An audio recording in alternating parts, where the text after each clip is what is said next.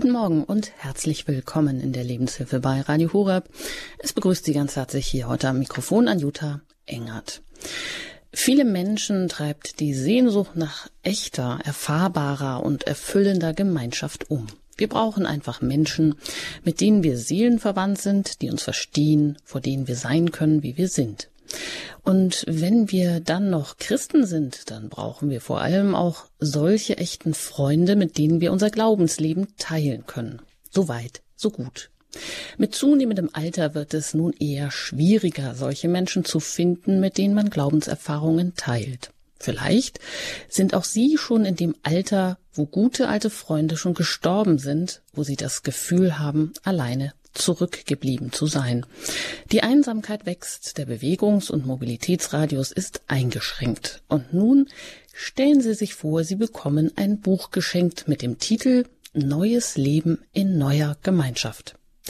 Neugierig schlagen Sie das Buch auf und nun erleben Sie plötzlich, dass Sie angesprochen sind, dass es da einen unendlich guten Vater gibt, der mit seiner ganzen Liebe um Sie wirbt und das auch gerade jetzt noch in Ihrem betagten Alter. Auch jetzt noch will er Ihr Herz formen. Er ruft Sie in eine ganz persönliche Weggemeinschaft mit sich. Und diese Begegnung mit ihm vollzieht sich auch dann gemeinsam mit anderen Christen. Wenn Sie sich zum Beispiel im Gebet mit anderen treffen und um den Heiligen Geist bitten, dann können Sie diese gemeinschaftsstiftende Erfahrung im Heiligen Geist neu erleben. Eben neues Leben für alte Hasen. Gemeinschaft geht es nicht auch ohne, so der Titel unserer Sendereihe hier des vierten Teiles heute. Und das Buch, in das wir schauen, heißt nicht neues Leben in neuer Gemeinschaft heißt einfach Bibel. Aber das ist vielleicht manchmal auch das Problem. Das ist uns schon so bekannt, dass wir gar nicht mehr mit irgendetwas Neuem rechnen, etwas, das uns neu berühren kann. Und deshalb wollen wir das heute hier auch wieder neu tun mit Michael Papenkort. Und er ist vom Institut für Weltevangelisation, kurz ICPE Mission, in Mannheim. Ähm, dort lebt er in der Gemeinschaft, hält Seminare, Vorträge, macht Schulungen in ganz Deutschland, auch für Gemeinschaften, für Gebetsgruppen, geht in Gemeinden. Und jetzt, heute ist er hier und ich darf ihn ganz herzlich begrüßen. Guten Morgen, Frau Engert. Guten Morgen. Vielleicht ganz kurz, was ist denn das Ziel der des Instituts für Weltevangelisation, was ich im Internet gelesen habe, hört sich gut an. Da heißt es nämlich, dass Laien für ihre Berufung zur Heiligkeit und zur Mission geschult werden sollen oder dass die dass das Institut für Weltevangelisation nach neuen Wegen sucht, um die Attraktivität, die Werte und die Schönheit der Wirklichkeit des christlichen Glaubens auszudrücken. Deckt sich das auch mit Ihrem persönlichen Anliegen? Ja, natürlich, sonst wäre ich nicht so lange in dieser, in dieser Gemeinschaft. Ähm, Sie haben das schon ganz, ganz gut beschrieben. Uns geht es im Grunde darum, dass wir das Evangelium anderen Leuten so nahe bringen können, dass es in ihnen selber zu leben beginnt und sie von sich aus beginnen, eben dieses Evangelium weiterzugeben. Und in diesem ganzen Geschehen, in diesem ganzen Zusammenhang ist für uns als Mission ähm, Gemeinschaft ein ganz wichtiger Aspekt, ein, ein wesentlicher Aspekt von unserer Art zu arbeiten, unserer Art zu leben, auch von unserem Verständnis von Christsein. Ja, Gemeinschaft. Und das ist eben auch was für alte Hasen, also sprich für Senioren. Und ähm, damit widmen wir uns heute dem vierten Teil dieser Sendereihe. Es ging in einem ersten Teil um Gottes Liebe für betagte Herzen. Dann ging es um Senioren auf dem Weg nach Emma aus ähm, letztes Mal um Eucharistie mittendrin statt nur dabei. Und jetzt können wir gespannt sein, was Sie uns heute mitgebracht haben, wie Sie den Ge Begriff Gemeinschaft eben auch aus der Bibel her entwickeln. Was meint das eigentlich und betrifft das wirklich ja alle beziehungsweise eben auch vor allem noch alte Hasen? Herr Papenkort, wir sind gespannt. wenn wir zu Anfang vielleicht einfach mal schauen, Gemeinschaft, es ist ein, ein Begriff, den wir oft benutzen. Das ist ein Begriff, mit dem wir bestimmte Inhalte verbinden. Da ist zum Beispiel das berühmte gesellige Beisammensein, das immer wieder vorkommt in der Gemeinde nach irgendetwas was hier am Vortrag oder sonst irgendwas. Dann gibt es den Seniorennachmittag, da haben wir auch Gemeinschaft. Und dann nach der Kirche, vor der Kirche stehen, ein bisschen reden, tratschen, Gemeinschaft. Es gibt die berühmte nachbarschaftliche Gemeinschaft. Da hat man Gemeinschaft im Kirchenchor oder im Kegelclub oder einem anderen Verein. Und das ist natürlich alles wichtig, weil natürlich will keiner wirklich gerne allein sein. Und wie Sie gesagt haben, Senioren kämpfen oft eben genau damit. Sie leiden unter Einsamkeit. Wir wünschen uns Gesellschaft. Und also freuen wir uns auf den Seniorennachmittag und wir gehen schon seit 50 Jahren zur Kirchenprobe und sind froh, dass sie da ist, weil da treffen wir ein paar Menschen und da ist man ein bisschen gesellig zusammen und das ist ja auch schön. Nur wenn wir nach Hause gehen, dann ist die Kirchenchorprobe vorbei. Es ist wohl noch eine Erinnerung, aber im Grunde stellen wir zu Hause auch fest, dass es doch eigentlich unseren Wunsch nach Gemeinschaft, das, wonach unser Herz sich ausstreckt und sehnt, nicht wirklich erfüllt. Und schauen Sie selbst, wenn wir sonntags in die Kirche gehen, wenn wir sonntags in den Gottesdienst kommen, äh, da kennt man sich natürlich.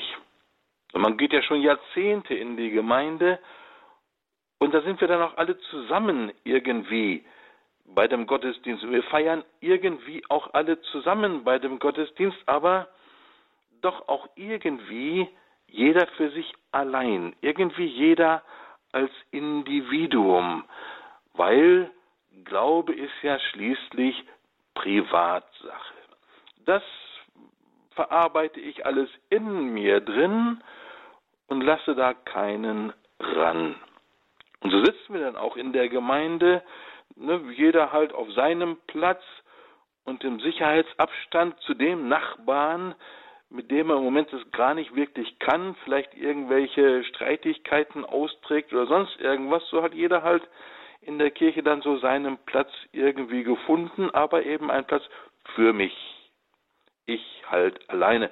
Der Priester steht dann manchmal vorne und spricht die Gemeinde an mit Liebe, Brüder und Schwestern. Aber wir sitzen da in der Gemeinde und wir fühlen uns tatsächlich überhaupt nicht wie Geschwister. Wir fühlen uns wirklich nicht wie Brüder und Schwestern und natürlich verhalten wir uns auch nicht so. Wir haben wohl die Brüder und Schwestern zu Hause, ne, die, mit denen wir in der Familie aufgewachsen sind, aber wirklich Brüder und Schwestern, ich meine in der Gemeinde, also so wirklich Brüder und Schwestern, nee. Das entspricht nicht wirklich unserem Erfahrungshorizont.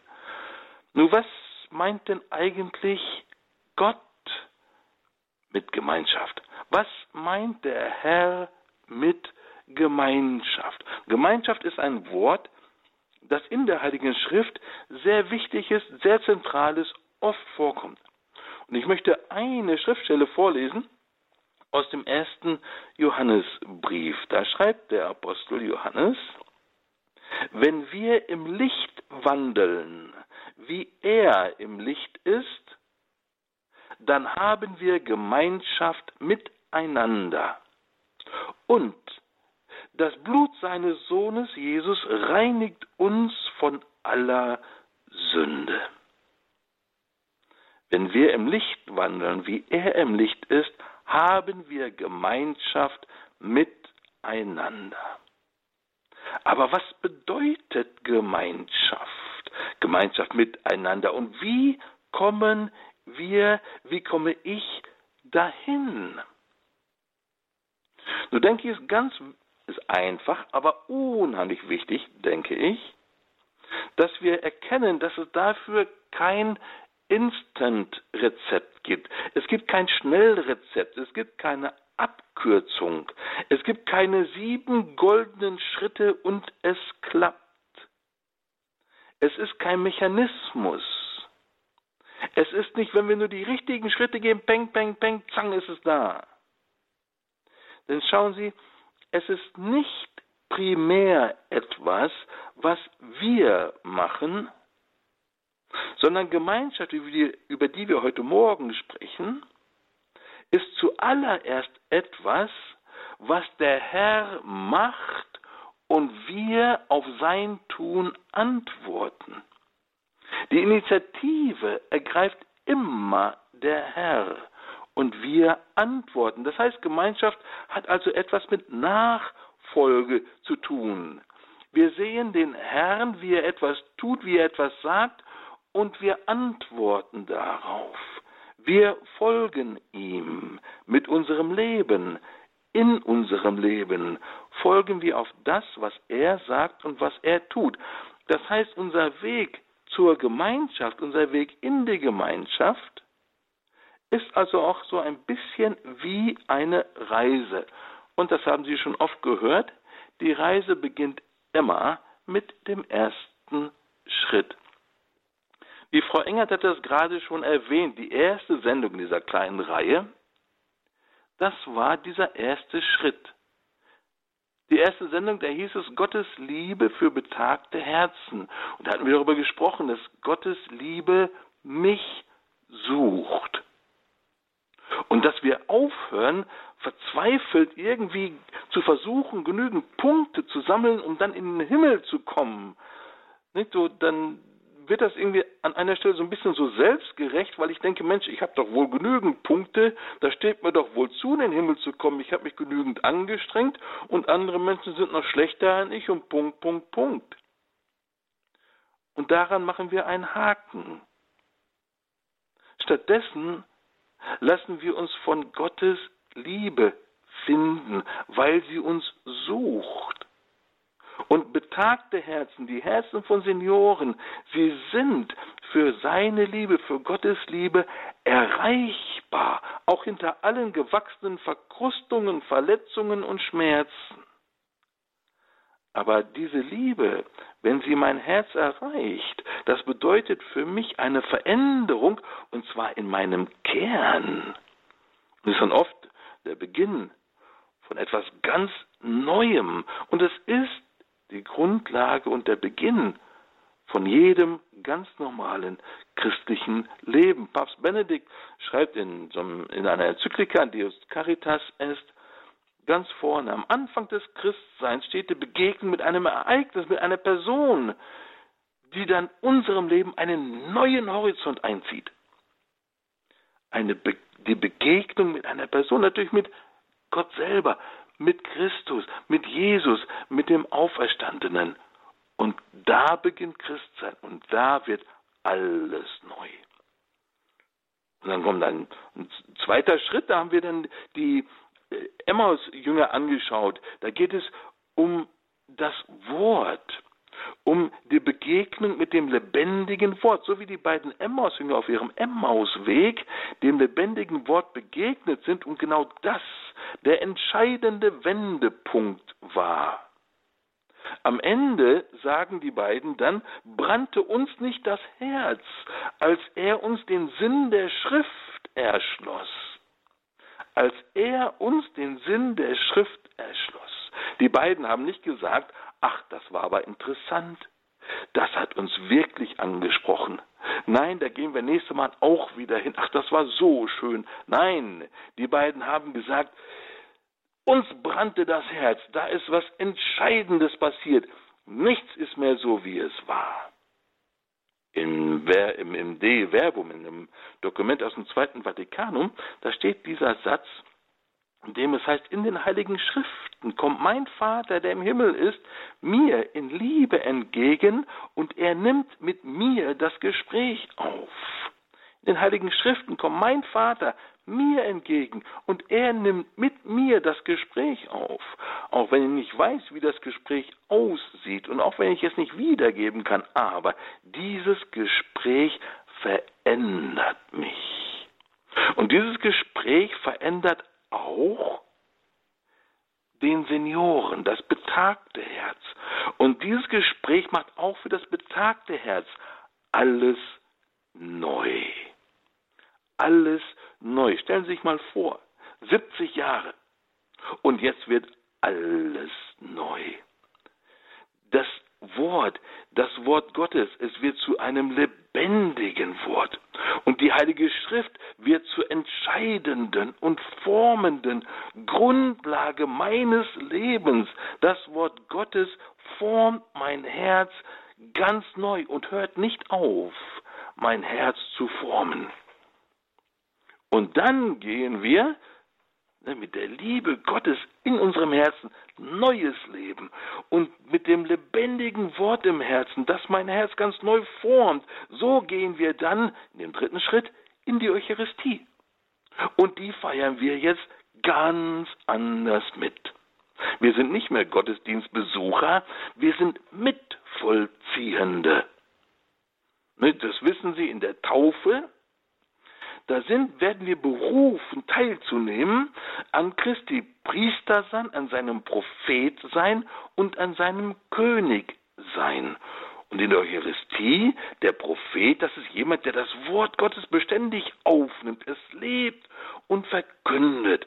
Und darum ist der erste Teil der Eucharistiefeier eben das Wort Gottes. Und als Priester, als ne, vom, vom allgemeinen Priestertum, da nehmen wir nicht an dem Opfer nur teil, sondern wir geben uns in das Opfer Christi mit hinein. Sie kennen das aus diesem alten Kirchenlied. Wir Wein der Erde gaben dir Vater Brot und Wein. Hm, hm, hm, hm. Nimm uns als Christi Glieder mit ihm zum Opfer an.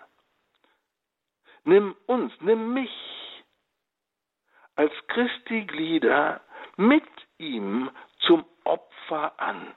Das macht natürlich kein Gottesdienstbesucher, aber ein Mitvollziehender, er möchte das, weil die Liebe ihn dazu drängt, weil das Wort in ihm lebt und ihn formt. Darum will er sich hineingeben, dieses Opfer. Nicht, weil er muss, nicht, weil er davon einen Nutzen hätte, sondern einfach nur, weil er den Herrn lieb hat, weil er ihn wirklich liebt, weil seine Liebe sein Herz und sein Leben ganz neu macht. Und dann, jetzt haben wir Prophet, Priester, bleibt noch der König. Geht bei dem König natürlich nicht um irgendeinen König, schon mal gar nicht um den König, wie wir ihn uns vorstellen. Es geht um Jesus, den einen, wirklichen, den wahren König. Und was diesen wahren König ausmacht, das wird ganz deutlich bei der Fußwaschung, die kennen Sie alle. Da wird deutlich, der König dient. Der König, er ist bei den anderen. Er ist für die anderen da. Der König, er gibt sein Leben für die anderen und er drückt genau darin aus, was er eigentlich mit Liebe meint. Und am Ende von der Fußwaschung sagt Jesus dann, daran werden alle erkennen, dass ihr meine Jünger seid, wenn ihr einander liebt. Liebe, Dienen, Gemeinschaft. Das sind die Grundzüge dieses Königreichs. Das sind die Grundzüge dieses Königseins, an dem wir teilhaben möchten. Und wenn wir dann jetzt von da aus schauen, was denn mit Gemeinschaft gemeint ist, wenn wir beginnen zu suchen, was meint der Herr mit Gemeinschaft? Da gibt es so viele Texte. Ich möchte einen aus dem ersten Petrusbrief erwähnen, im zweiten Kapitel. Petrus schreibt, Ihr aber seid ein auserwähltes Geschlecht, eine königliche Priesterschaft, ein heiliger Stamm, ein Volk, das sein besonderes Eigentum wurde, damit ihr die großen Taten dessen verkündet, der euch aus der Finsternis in sein wunderbares Licht gerufen hat. Einst wart ihr kein Volk, jetzt aber seid ihr Gottes Volk. Schauen Sie, was mir an diesem Text so wichtig ist, ist, dass wir sehen, Gott beruft ein Volk. Er beruft einen Stamm, eine königliche Priesterschaft. Und dann sagt er, einst wart ihr kein Volk, jetzt aber seid ihr Gottes Volk, nicht irgendein Volk, sondern Gottes Volk. Und all das ist uns meistens nicht wirklich bewusst, dass der Herr nicht nur Einzelne beruft und, und uns auch nicht nur einzeln beruft, sondern wenn er uns ruft, wenn er uns beruft, dann immer in dieses Volk hinein, immer in diesen Stamm hinein, immer in diese Familie hinein. Denn im Grunde beruft der Herr ein Volk. Da haben wir dann in der ersten Sendung von dieser kleinen Reihe, als wir über Liebe gesprochen haben, die ersten sieben Zeilen von unserem Katechismus angeschaut, wo dann darin vorkommt, dass der Herr jedem von uns nahe ist, überall, jederzeit, weil er möchte, dass wir an seinem Leben teilhaben. Und dann steht da, er ruft uns und hilft uns, ihn zu suchen, ihn zu erkennen, ihn mit all unseren Kräften zu lieben. Und dann heißt es, und er ruft alle durch die Sünde voneinander getrennten Menschen in die Einheit seiner Familie. Der Herr ruft uns nicht nur einfach zu sich, er ruft uns in die Einheit seiner Familie, nämlich Brüder und Schwestern, wirklich Geschwister. In diesem kurzen Satz, da haben wir auch gehört, er ruft alle durch die Sünde voneinander getrennten Menschen. Schauen Sie, was uns voneinander trennt, was uns in der Kirche als Individuen sitzen lässt und eben nicht in Gemeinschaft, das, was uns auf Abstand stehen lässt zu dem anderen, ist Sünde. Er ruft alle durch die Menschen voneinander getrennt, durch die Sünde voneinander getrennten Menschen in die Einheit seiner Familie. Er ruft uns da heraus aus dem Einzelsein, hinein in die Einheit seiner Familie. Sie kennen alle dieses Gleichnis vom äh, Weinstock. Ihr sagt, ich bin der wahre Weinstock, ihr seid die Reben. Das ist ein Weinstock. Das ist auch ein Bild für Gemeinschaft. Und in diesem Bild wird auch sichtbar, dass es tatsächlich so etwas wie eine organische Wirklichkeit ist. Paulus, er treibt das noch ein bisschen weiter. Er spricht dann von dem einen Leib, der wir sind, mit dem einen Haupt, das Jesus selber ist. Und dieser eine Leib mit vielen Gliedern. Wir sind gerufen tatsächlich in eine tiefe Gemeinschaft, in eine innige Gemeinschaft, die wirklich rechtmäßigerweise Familie heißt. Und hier wird dann auch schon schnell sichtbar, dass diese Gemeinschaft, von der wir hier reden, nicht etwas ist, das wir uns überlegen, das wir gestalten, das wir irgendwie machen, irgendwie hervorbringen, dass wir irgendwie so zu Wege bringen wie äh, ein Verein mit seiner Satzung und mit Statuten. Es wird auch deutlich, dass diese Gemeinschaft nicht einfach irgendwie entsteht, weil wir uns irgendwie schon seit Jahrzehnten in der Gemeinde zum Gottesdienst versammeln. Diese Gemeinschaft, von der die Heilige Schrift hier spricht, diese Gemeinschaft ist das Volk, das Gott ruft und das Volk, das Gott formt. Und zwar formt er es in seine Familie. Er formt es zu seiner Familie. Und darum besteht diese Gemeinschaft eigentlich aus denen, die sich in dieses Volk hineinrufen lassen. Diese Gemeinschaft besteht aus denen, die sich eben vom Herrn formen lassen, formen lassen möchten, sich danach ausstrecken, von ihm geformt zu werden.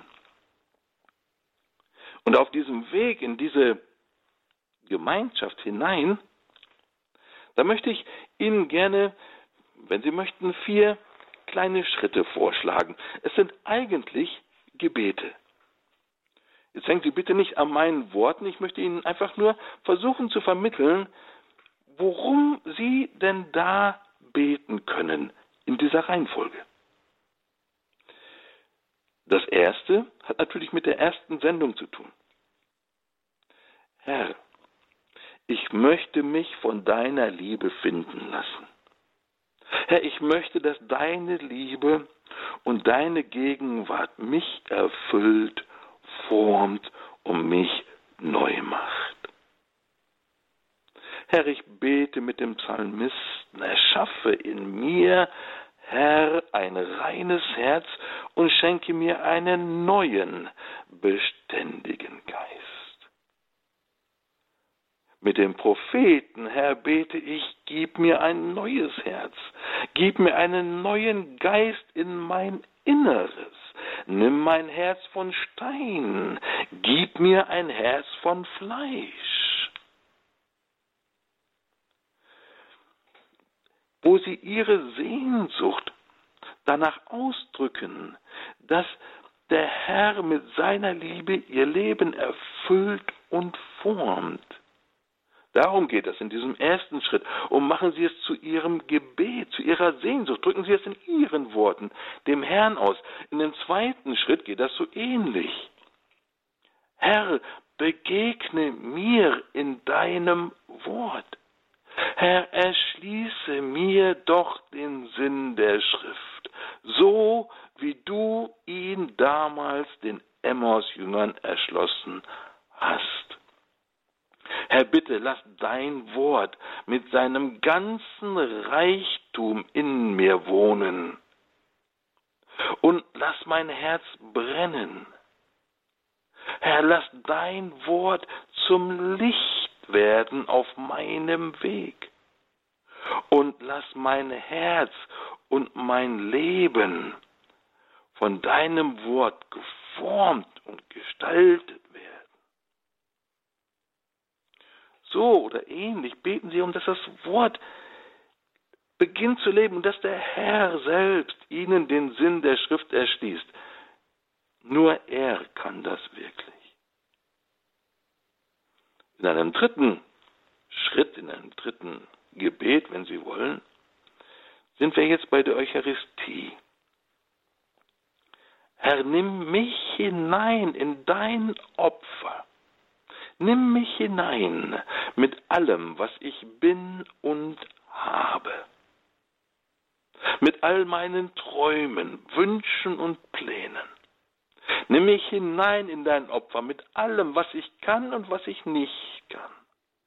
Tauche mich immer tiefer ein in die Gnade meiner Taufe und lass mich immer mehr teilhaben an deinem Priester sein, an deinem Prophet sein, an deinem König sein. Und als vierten Schritt, das schauen wir einen Moment in den Römerbrief vom Apostel Paulus an die Römer in Kapitel 8. Da schreibt der Apostel, denn die sich vom Geist Gottes leiten lassen, die sind Kinder Gottes. Denn ihr habt nicht einen Geist der Knechtschaft empfangen, so dass ihr immer noch Furcht haben müsstet, sondern ihr habt den Geist der Kindschaft empfangen, indem ihr ruft, aber Vater. Denn die sich vom Geist Gottes leiten lassen, die sind Kinder Gottes. Also beten wir. Herr, führe mich, leite mich. Herr, ich folge dir, so gut ich es erkenne. Herr, und ich möchte Gemeinschaft entdecken und leben, so wie du sie meinst. Herr, lass mich dein Kind sein, ein Kind, das sich von Gottes Geist leiten lässt. Herr, nimm mich an deine Hand, ich möchte dir folgen. Herr, ich strecke mich aus nach Gemeinschaft, wie du sie meinst. Herr, führe mich mit deinem Heiligen Geist. So ähnlich. Und dann schauen Sie, Sie sehen deutlich, dass Gemeinschaft etwas ist, was der Herr tut. Und wir folgen. Darum beginnt unser Weg in Gemeinschaft immer mit Gebet, immer mit unserem Herzen. Und wir suchen immer die Gemeinschaft, nicht wie wir sie uns vorstellen, sondern Gemeinschaft, wie der Herr sie auf dem Schirm hat. Vielleicht denken Sie, naja, schön, aber in unserer Gemeinde, da sieht das ja nun mal ganz anders aus. Also da kommen die einen aus Gewohnheit, die anderen kommen, weil sie sich darum sorgen, dass sie vom Friedhof dann auch in den Himmel kommen, aber vom wegen Volk Gottes sich formen lassen. Heilige Schrift und Gottes Liebe und vom wegen Brüder und Schwestern, das kümmert die doch überhaupt nicht. Und das ist bestimmt leider an viel zu vielen Orten wahr.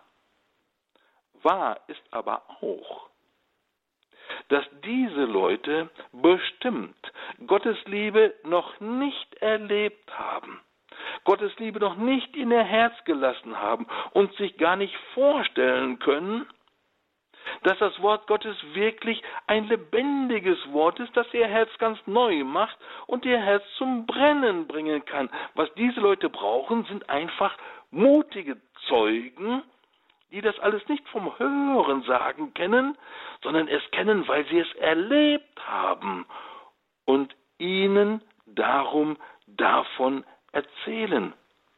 Schauen Sie, wenn Sie, liebe Zuhörerinnen und Zuhörer, das erlebt haben, dann könnten, dann möchten, dann sollten Sie dieser Zeuge sein.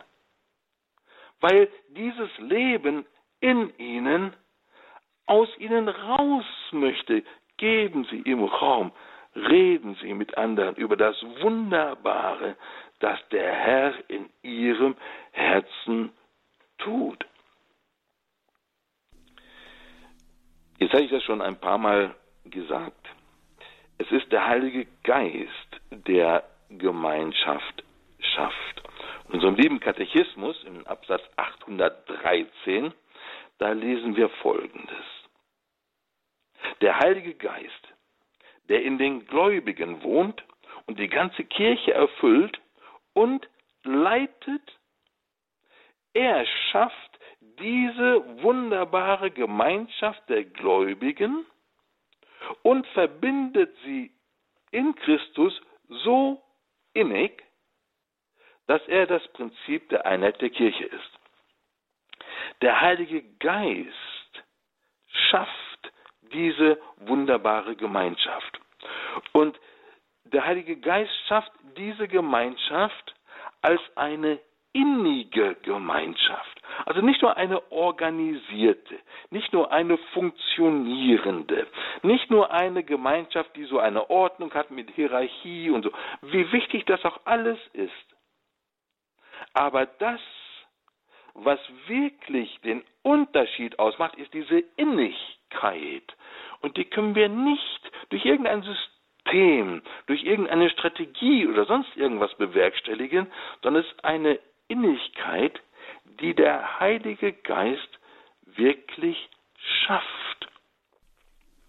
Diese ja, diesen Gedanken lassen wir vielleicht noch ein wenig nachklingen, einmal bei Musik, vor allem auch die äh, vier Schritte. Wie komme ich denn nun auch zu dieser Gemeinschaft, die vier Gebete, die Sie da auch gesprochen haben und anempfohlen haben, sich von Gottes Liebe finden lassen, dem äh, darum bitten, dass mir der Herr im Wort begegnet, dass er mir den Sinn der Schrift erschließt, dass er mich auch einfach annimmt, so wie ich bin, mich in sein Opfer nimmt ähm, auch mit allen Träumen, Wünschen und Plänen und dass er mich auch eben in diese Gemeinschaft führt, dass er mich Kind sein lässt und ähm, dass er meine Sehnsucht nach dieser Gemeinschaft erfüllt. An dieser Stelle darf ich Ihnen auch, liebe Hörerinnen und Hörer, die Hörernummer durchgeben, unter der Sie uns dann erreichen. Nach dem Vortrag von Herrn Papenkort heute hier zum Thema Neues Leben für alte Hasen Gemeinschaft geht es nicht auch ohne. Sie erreichen uns unter der 089 517 008 008. Nach der Musik geht es dann hier noch weiter mit dem Vortrag von Michael Papenkort von dem Institut für Weltevangelisation in Mannheim.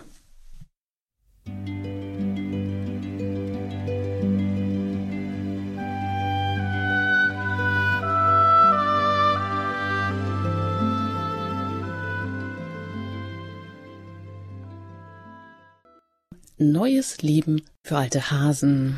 Gemeinschaft geht es nicht auch ohne. Hier heute der vierte Teil dieser Sendereihe mit Michael Papenkort von der ICPI Mission, dem Institut für Weltevangelisation in Mannheim. Mein Name ist dann Jutta Engert und ich darf Sie an dieser Stelle auch schon darauf hinweisen, Sie haben die Möglichkeit nach dem Vortrag von Herrn Papenkort sich hier zu Wort zu melden, zu fragen, ja, wie ist es mit dieser Gemeinschaft? Ähm, wie versteht die Kirche diese Gemeinschaft und wie kann auch ich in diese Gemeinschaft kommen? Unter der 089 517 008 00 Ach, der Herr Papenkort, wie versteht die Kirche diese Gemeinschaft?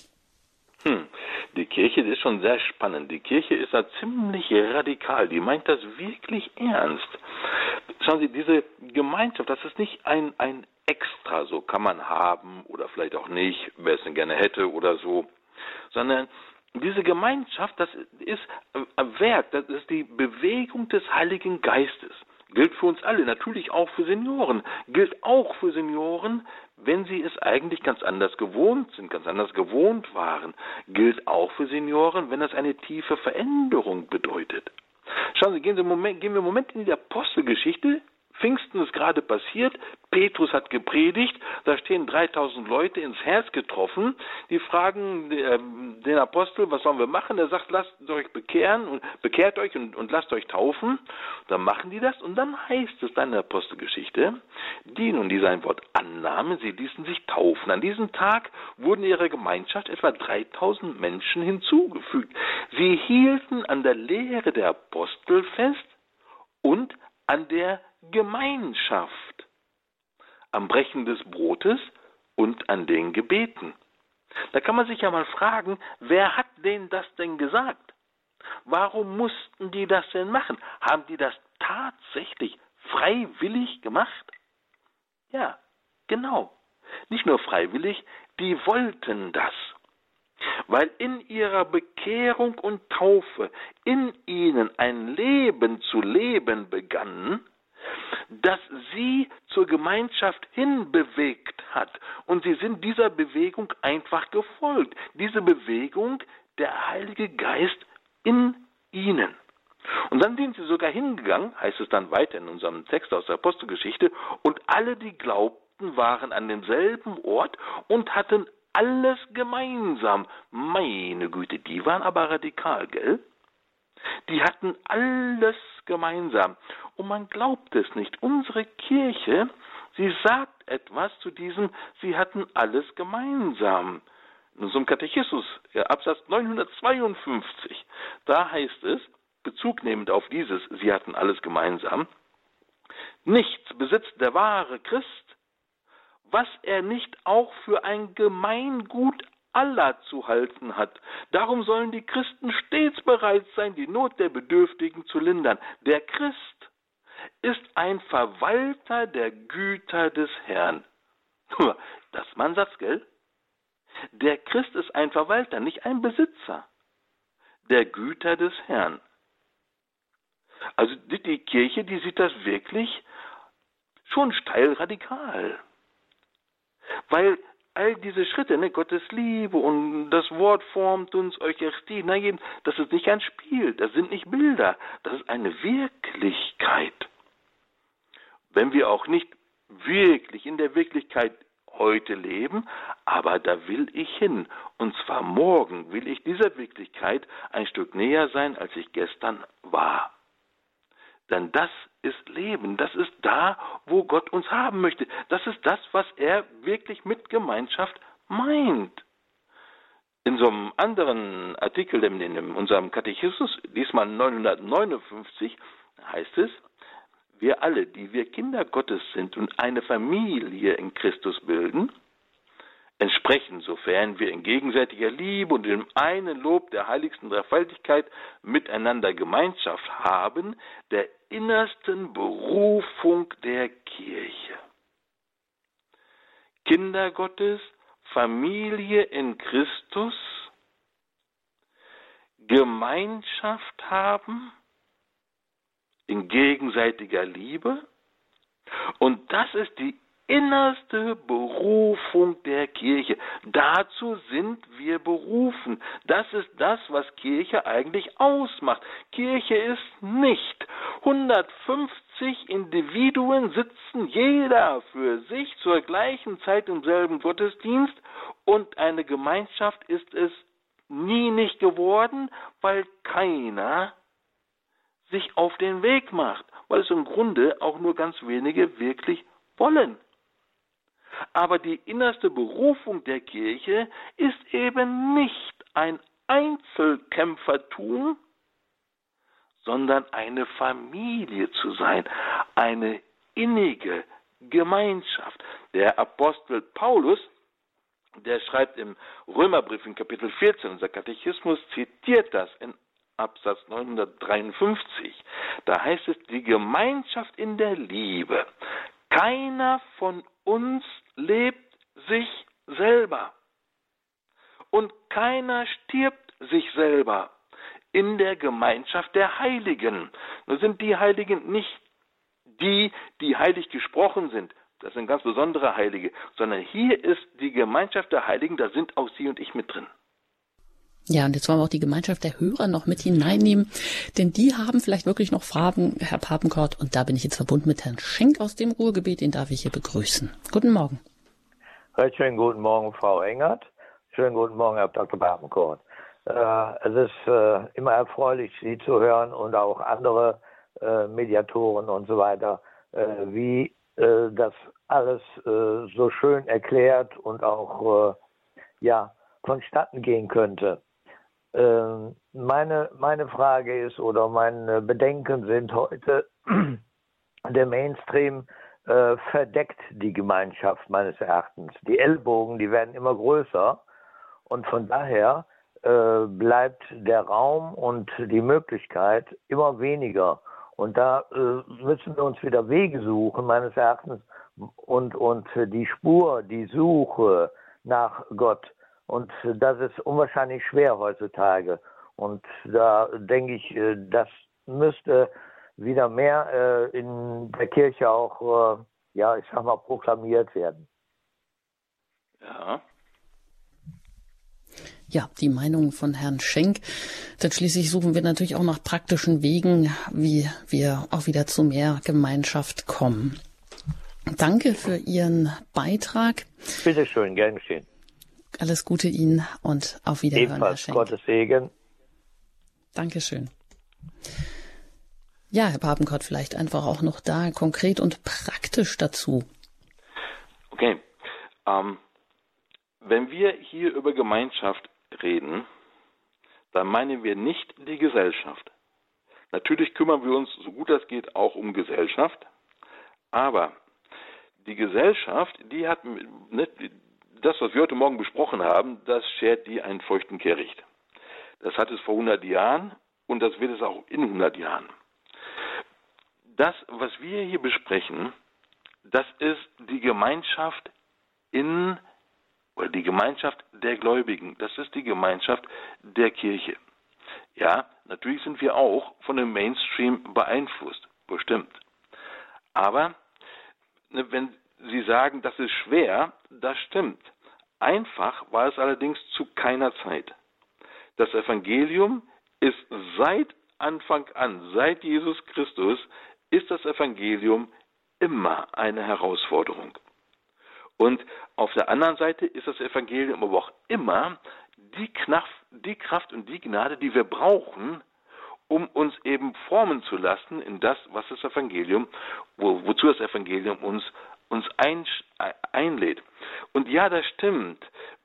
Dieses Gemeinschaft und dieses Innige und mich Einzelne und Brüder und Schwestern wirklich und ja, darüber wird viel zu wenig gesprochen. Das stimmt. Aber ich möchte uns heute Morgen herzlich gerne einladen, nicht darauf zu warten, dass dann doch irgendjemand es versteht und darüber mehr gesprochen wird und dazu mehr eingeladen wird. Ich möchte Sie herzlich einladen, selber anzufangen, selber zu beginnen. Ne, mit dem Gebet, wie ich das so versucht habe vorzuschlagen, bestimmt ein guter Anfang. Und dann muss es nicht immer gleich die ganze Gemeinde sein. Warten Sie nicht darauf, bis das Ganze strukturell durchgestylt ist und alles sich verändert hat. Es wird so nie geschehen.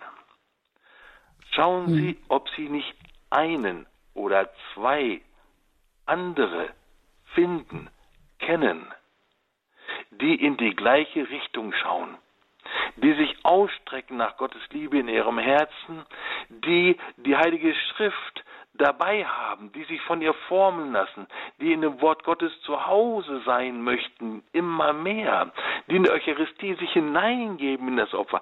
Und kommen Sie zusammen mit den Leuten. Ja, essen Sie von mir aus ein fettes Stück Sahnetorte, grillen Sie zusammen oder sonst irgendwas, aber dann tauschen sie sich auch aus, eben als Brüder und Schwestern. Schlagen sie zusammen die Heilige Schrift auf. Beten sie zusammen als Brüder und Schwestern. Und sie werden sehen, wie der Herr in ihrer Mitte ganz neu gegenwärtig wird. Denn diese Gemeinschaft, das ist sein oder wesentliches Anliegen. Er ruft uns hinein in eine Familie. Und diese kleinen Schritte, die können Sie gehen. Ja, dann hören wir noch mal rein, was eine Hörerin aus München beizutragen hat oder anzufragen hat. Ich grüße Sie recht herzlich. Guten Morgen. Ja, guten Morgen. Hier ist die Angela aus München. Und zwar, ich möchte da, ich wollte noch was sagen, aber erst noch mal kurz anknüpfen an das eben Gesagte. Ich finde das ganz toll. Man sollte wirklich die Hoffnung nicht aufgeben. Ich fühle mich manchmal auch ein bisschen verlassen auf weiter Flur, obwohl ich da eine regelmäßige Kirchengängerin bin. Und man kann auch gut sich austauschen, zum Beispiel nach einem Bibelabend. Da wird im Nachhinein noch ein bisschen besprochen. Also Bibelabende finde ich sehr gut für so kleine Gespräche. Also im Anschluss halt oder halt auch, wenn mal so Großveranstaltungen sind, irgendwie so, ähm, wie heißt das, Fever, auch wenn das junge Leute sind. Trotzdem, man sollte da ruhig mal hingehen, man trifft da auch interessante Menschen. Und was ich jetzt eigentlich sagen wollte, ist dieses, also Familie das und Verwandtschaft. Also kann man das jetzt so verstehen, die eigentlich, man hat ja nun, jeder hat ja nun Verbande, ne? Ob die nun toll sind oder nicht. Und die Kirche ist ja nun auch wie eine riesige Familie und da gibt es ja nun auch wieder Leute, mit denen man besser kann und mit denen man nicht kann. Und die, die die hat man dann halt einfach mit dazu. Aber man muss ja dann nicht auf diese Leute zugehen, wenn man merkt, das passt nicht.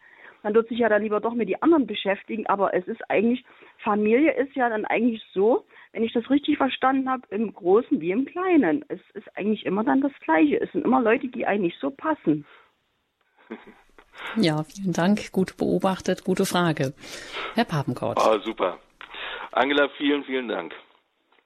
Ähm, ganz wichtig, was Sie gesagt haben. Hoffnung auf keinen Fall aufgeben. Auf keinen Fall aufgeben. Beten, beten, beten. Und dann schauen, wo der Herr und wie der Herr mich führt. Das, was Sie gesagt haben mit dem Bibelabend oder Night Fever oder solche Veranstaltungen, wo man nachher sich austauschen kann, das stimmt, das ist richtig. Ausnutzen, besser als nichts. Aber was wir brauchen, ist auch eine bleibende äh, Gemeinschaft. Ne, da wird Gemeinschaft richtig spannend, wenn dieser liebe Bruder, diese liebe Schwester mich ein bisschen mehr kennenlernt. Dann weiß er ein bisschen mehr, wer ich wirklich bin. Und darum ist dann unsere Beziehung, unseres Bruder- und Schwestersein auch wirklicher, realer. Schauen Sie, wenn ich für ein Wochenende irgendwo hingehe, bin ich immer ein ganz toller Typ. Weil für so ein Wochenende, da kann ich schon mal toll sein. Wenn Sie aber die Leute fragen, die mich kennen, die mit mir leben, die mit mir arbeiten, die haben da doch ein sehr differenziertes Bild. Die sehen mich nicht immer ganz so genial und glorreich. Aber ich brauche tatsächlich diese bleibenden, ne? das müssen nicht mal tausend Leute sein, aber wenn es wenigstens zwei, drei sind, können auch gerne mehr sein, aber wo wir ein Stück länger, ein Stück weiter einen Weg zusammen gehen können. Das mit der Familie, was Sie gesagt haben, das sehen Sie schon sehr richtig und auch sehr real. Man sagt ja, Blut ist dicker als Wasser. Es stimmt aber auch, dass Geist dicker ist als Blut. Und dieses Bruder- und Schwestersein in Christus ist nicht einfach nur ein Spruch, ist nicht einfach nur ein Bild. Das ist eine Wirklichkeit. Deswegen spricht die Kirche nicht zufällig von Familie. Und das ist auch so, wie Sie gesagt haben, auch in dieser Familie, in dieser Familie Christi, da gibt es Brüder und Schwestern genauso wie zu Hause. Da gibt es die Brüder und Schwestern, ne, die hängen immer zusammen, weil die können so richtig gut. Und da gibt es die Brüder und Schwestern, die haben das Kriegsbeil ausgegraben. Da müssen wir gucken, wie sie das wieder eingegraben kriegen. Und dann, ne, das. Aber wir lernen hoffentlich jeden Tag ein bisschen mehr, wie wir Brüder und Schwestern sein können in Christus, so wie es Christi Wesen entspricht. Wahrscheinlich mache ich heute wieder fünf eklatante Fehler dabei. Aber dann stehe ich auf und versuche morgen einen Fehler weniger zu machen. Ich will dahin wachsen. Ja, mit manchen Brüdern und Schwestern ist das einfacher, mit manchen ist das schwieriger und das wechselt auch. Ja, ist okay. Ob das mit mir immer einfach ist, mm, das weiß ich nicht so genau. Aber das stimmt, es ist wirklich das reale Leben. Doch, wir als Brüder und Schwestern in Christus haben ein klares Zentrum. Bei allen Fehlern, die wir machen, bei allen Unsinn, den wir machen, bei allen Charakterschwächen, haben wir doch das Zentrum Christus und wir schauen immer wieder darauf und lassen uns von da formen. Und das geht tatsächlich mit allen möglichen Rückschlägen, aber es geht. Ja, so. Ja, danke schön. Gerne. Ja, alles klar. Gut, vielen Dank für Ihre Frage, für Ihre wichtige Frage. Alles Gute nach hm. München und auf Wiederhören. Ja, und das, äh, was die Hörerin angesprochen hat, da geht es ja eigentlich auch um diese Frage, wie Sie es sagen, Herr Papengott, dass eben die Gemeinschaft äh, oder wie Sie es auch aus dem kirchlichen Verständnis ableiten, eben, dass wir da auch Erlösung vor allem brauchen.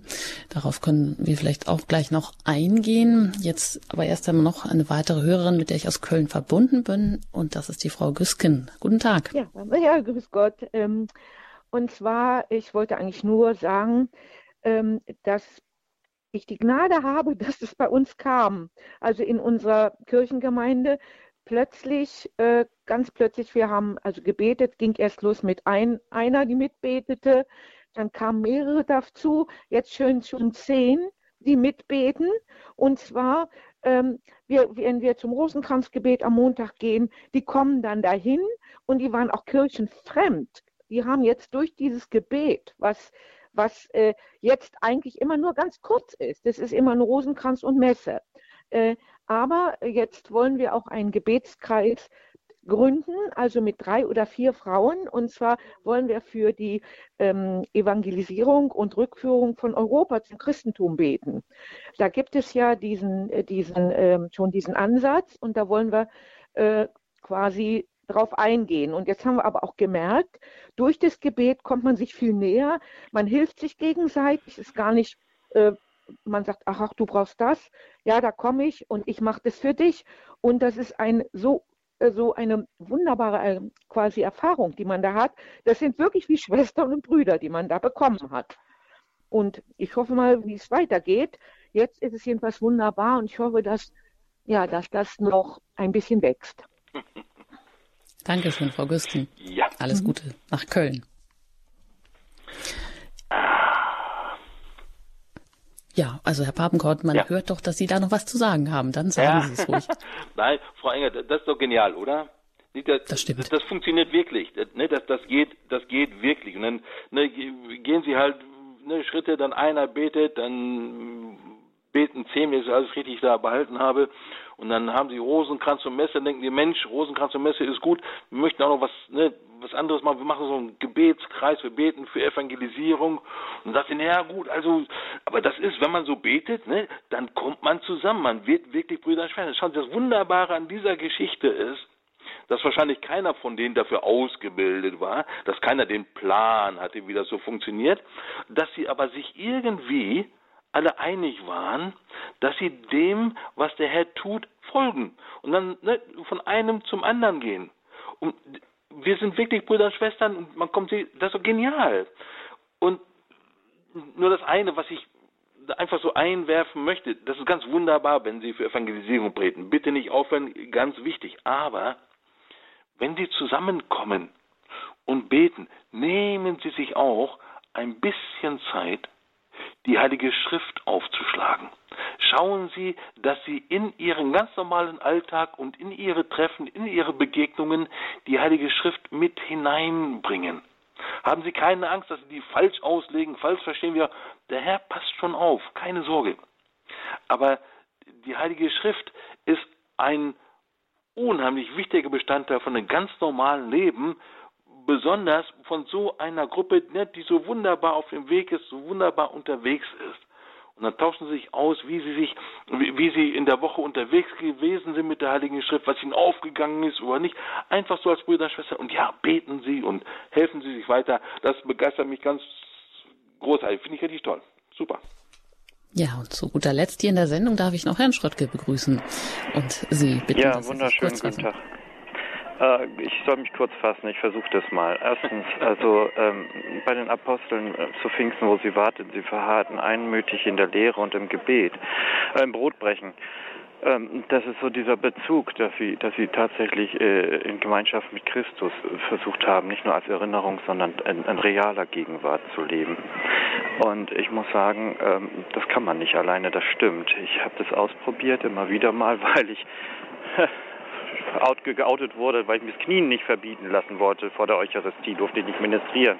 Und dann war man irgendwann auch obsolet für die Jugendgemeinschaft.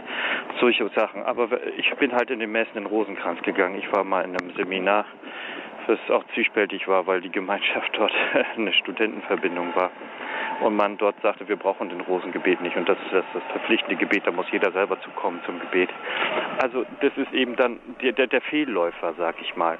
Und jetzt zu dem, was Sinn machte. Die, ich habe die Messen wirklich als Notwendigkeit erachtet. Ich durfte rausziehen und wusste äh, in meiner Wohnung, die Eucharistie ist nur 50 Meter entfernt.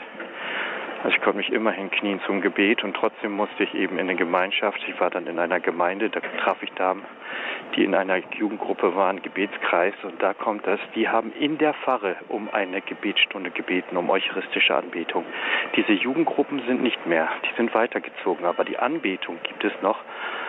Und ich glaube, diese Gemeinde ist sich gar nicht bewusst, dass gerade deswegen der Niedergang dort gar nicht so, so gravierend ist, wie er noch hätte ausgehen können, sondern das sind immer noch Bezugspunkte und Menschen, die diese Sehnsucht nach Gemeinschaft, nach der Liebe zu Gott und die erwidern.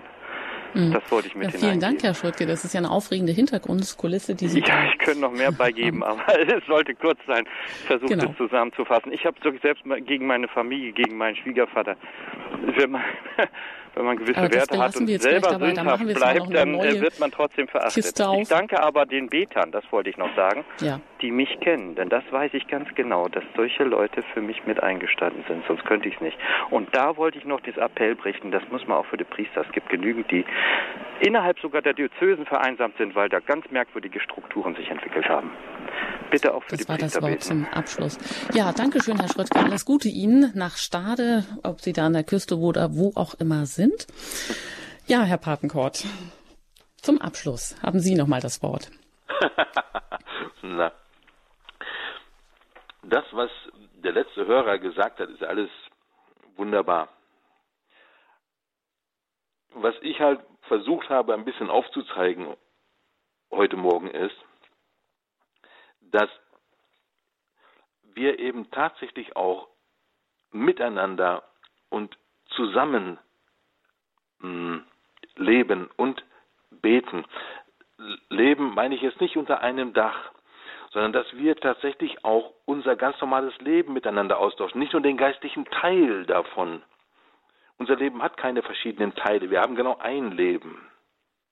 Und dass wir uns helfen können, dass unser geistliches Leben eben sich durch unser ganzes Leben zieht, dass mir jemand hilft dabei, wie ich auf meiner Arbeitsstelle eben zurechtkomme mit diesem und mit jenem und mit solchem. Dass wir zusammen in das Wort Gottes schauen. Dass wir, wenn wir zusammen beten, wir nicht als Einzelne beten, sondern tatsächlich als Brüder und Schwestern, die aufeinander zugehen, die sich das Herz gegenseitig öffnen können wo wir nicht so getrennt sind wie alle anderen, dass wir tatsächlich zu einem Leib werden, zu diesem einen wahren Weinstock. Das ist etwas, ich komme nochmal auf die Hörerin zurück, wo das alles sich so entwickelt hat, wo deutlich wird, der Herr kann das wirklich.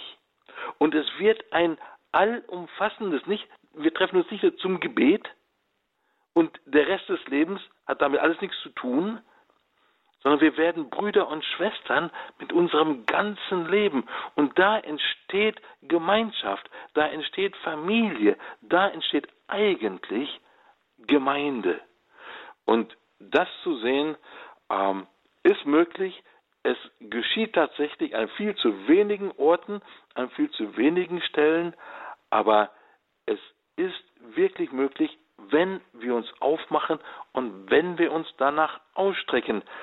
Auch und gerade, bitte, als Senioren, auch wenn das für sie ganz neu ist und die letzten 70 Jahre so ganz anders war. Haben Sie keine Angst, die Liebe an Ihr Herz ganz neu ranzulassen und brechen Sie auf. Ich habe so viele Senioren gesehen, bei denen das geschehen ist. Diese Senioren, die lachen mit einer ganz neuen Freude und ihr Leben ist ein ganz neues geworden, selbst auf ihre alten Tage. Ja, vielen Dank, Herr Papenkort, dass Sie uns heute wieder diesen Weg auch aufgezeigt haben, den Aufbruch in die Gemeinschaft, das immer wieder neu zu machen. Die Gemeinschaft als die eigentliche Identität der Kirche, die Familie, die wir als Brüder und Schwestern bilden. Wir fühlen das oft nicht, aber den Weg haben Sie ja auch dahin gewiesen. Gott ruft uns, wenn wir uns im Heiligen Geist auch vereinen und wenn wir ja vielleicht auch in diesen vier Schritten den Gebetsformen ähm, oder Anliegen, wie Sie es formuliert haben, ähm, das tun, dass wir auch da ähm, die Sehnsucht, die wir vielleicht auch alle im Herzen haben, nicht nur anonyme Gottesdienstbesucher zu sein, sondern Gemeinschaft zu erfahren in Christus als Brüder und Schwestern, dass wir dem auch ein Stück weit näher gekommen sind. Ein herzliches Dankeschön an Sie, dass Sie heute hier sich auch die Zeit für uns genommen haben. Alles Gute Ihnen, Herr Papenkort. Dankeschön, habe ich sehr gerne gemacht. Ich wünsche Ihnen auch alles Gute. Danke. Ja, und es war nicht nur eine Sendereihe, es gab ja vier Teile und vielleicht haben Sie nicht alles mitbekommen und äh, das reicht ja auch nicht, wenn man sich das nur einmal eben so anhört. Das ist sicher vielleicht auch wichtig, das ein oder andere nochmal anzuhören, sich nochmal zu verinnerlichen, sich nochmal bewusst zu machen. Diese Sendereihe finden Sie gleich auf der Startseite unserer Homepage und alle Teile auf einen Blick können Sie sehen und auch dann im Podcast anhören. Eben neues Leben für alte Hasen, so heißt diese Sendereihe heute heute mit dem letzten Teil Gemeinschaft. Geht es nicht auch ohne? Nein, geht es wohl nicht. In diesem Sinne darf ich mich von Ihnen verabschieden und recht herzlich bedanken fürs Zuhören und für Ihre Anrufe. Und weitere Fragen auch über Radio Horeb bekommen Sie beim Hörerservice unter der 08328 921 110. Machen Sie es gut. Seien Sie begleitet und gesegnet durch diesen Tag. Ihre Anjuta Engert.